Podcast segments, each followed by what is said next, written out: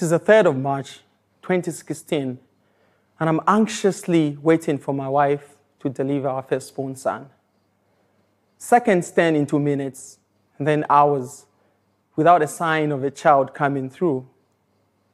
Then a midwife emerges with a silent baby in her hands, and she runs past me as though I'm not even there. Why is he not crying? I'm gripped with chills in my spine as I run after her in terror. She puts the baby on a bench and begins a resuscitation procedure. 30 minutes later, she tells me, Don't worry, he will be fine. And thank you for staying calm. He was placed in the ICU. And though I cannot touch him, I repeatedly say, Shine on, my son. Don't give up. I am here with you, and you don't have to be scared. Please pull through and let us go home. You do not belong here. Seven months later, he will be diagnosed with cerebral palsy, a non progressive brain injury which primarily affects body movement and muscle coordination. About two to three children out of 1,000 in the United States have cerebral palsy. I do not know the statistics for my country and continent because there's not much documentation. Maybe this could be the journey that changes everything. We named him Lubuto, a beautiful Zambian name from my Lunda tribe of the Bemba speaking people, meaning light. By the time he was seven months, Lubuto's physical impairment was predominant in his left part of his body. Both his left leg and arm were less responsive. He couldn't grasp items. Worse off, couldn't babble his first words because the cerebral palsy shackle affects the muscles in his lips. Rolling over and other milestones that come natural in typical babies couldn't be seen in our son. Lubuto was visibly unaware of his own body. And some specialists started preparing us for the West by telling us that we were going to be very lucky if he ever sat upright and unsupported. Before us was a gigantic, seemingly immovable mountain. What do we do? For the past 15 years, I have worked as a computer programmer, and now I'm a certified project management professional. After the denial, crying, and partial depression was over, I began to wonder if we could put my programming and project management skills together to try and help the situation.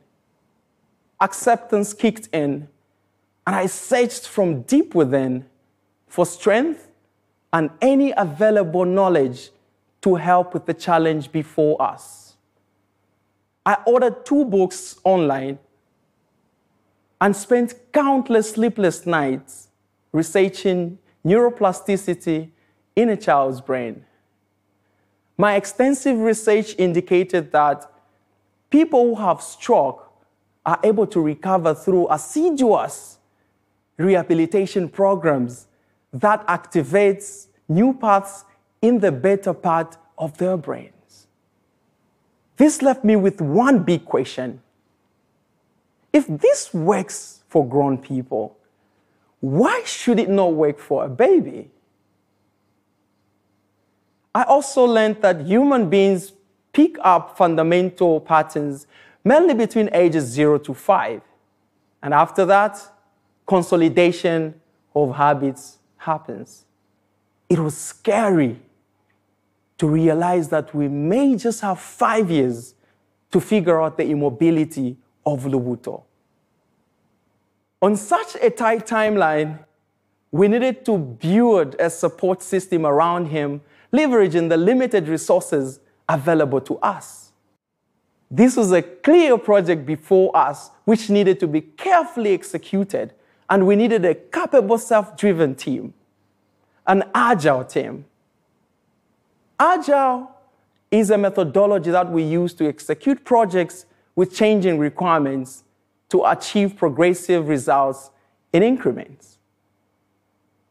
We needed to deliver quick results and in pieces, considering our work was largely dependent on Lubuto's responsiveness and capability.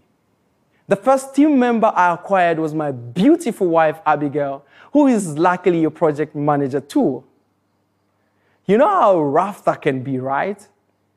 Two project managers under one roof. We searched around Zambia for a neonatal physiotherapist, an occupational therapist, and a speech therapist. It felt like mission impossible. We set roadmaps of one to three months, just enough planning and just in time. We then identified features like we want him to stand and walk independently under different themes like gross motor, fine motor, adaptive skills, communication, asymmetric movement, and balance. Next, we created sprints to work on the stimulation of different parts of Lubuto's body. When you're working on an agile project, you do a series of lead to tasks, collectively called sprints, which the team reviews after execution. We, for example, set a goal to stimulate his left arm. Say occupational therapists use different textures to rub on his arm. Physiotherapists make deliberate movements in his arm to build the muscles. And self proclaimed general therapist was usually myself, engage in logical stimulations like slowly moving his favorite toy from his right hand across a bar in front of him to his left side to prompt movement in his left arm. And at the end of each week, would review our results as a team how did OT go? How did physio go? How did stimulation go? Did we meet our goal? Because frequent communication is very important on an agile project, we created a WhatsApp group for quicker updates. Failing early and picking up is a special characteristic of agility, and we leverage that because our work is largely dependent on his response. Luckily, Lubuto is a fighter, and his determination is out of this world. After we achieved the goal of activating his arm, we then moved to his leg.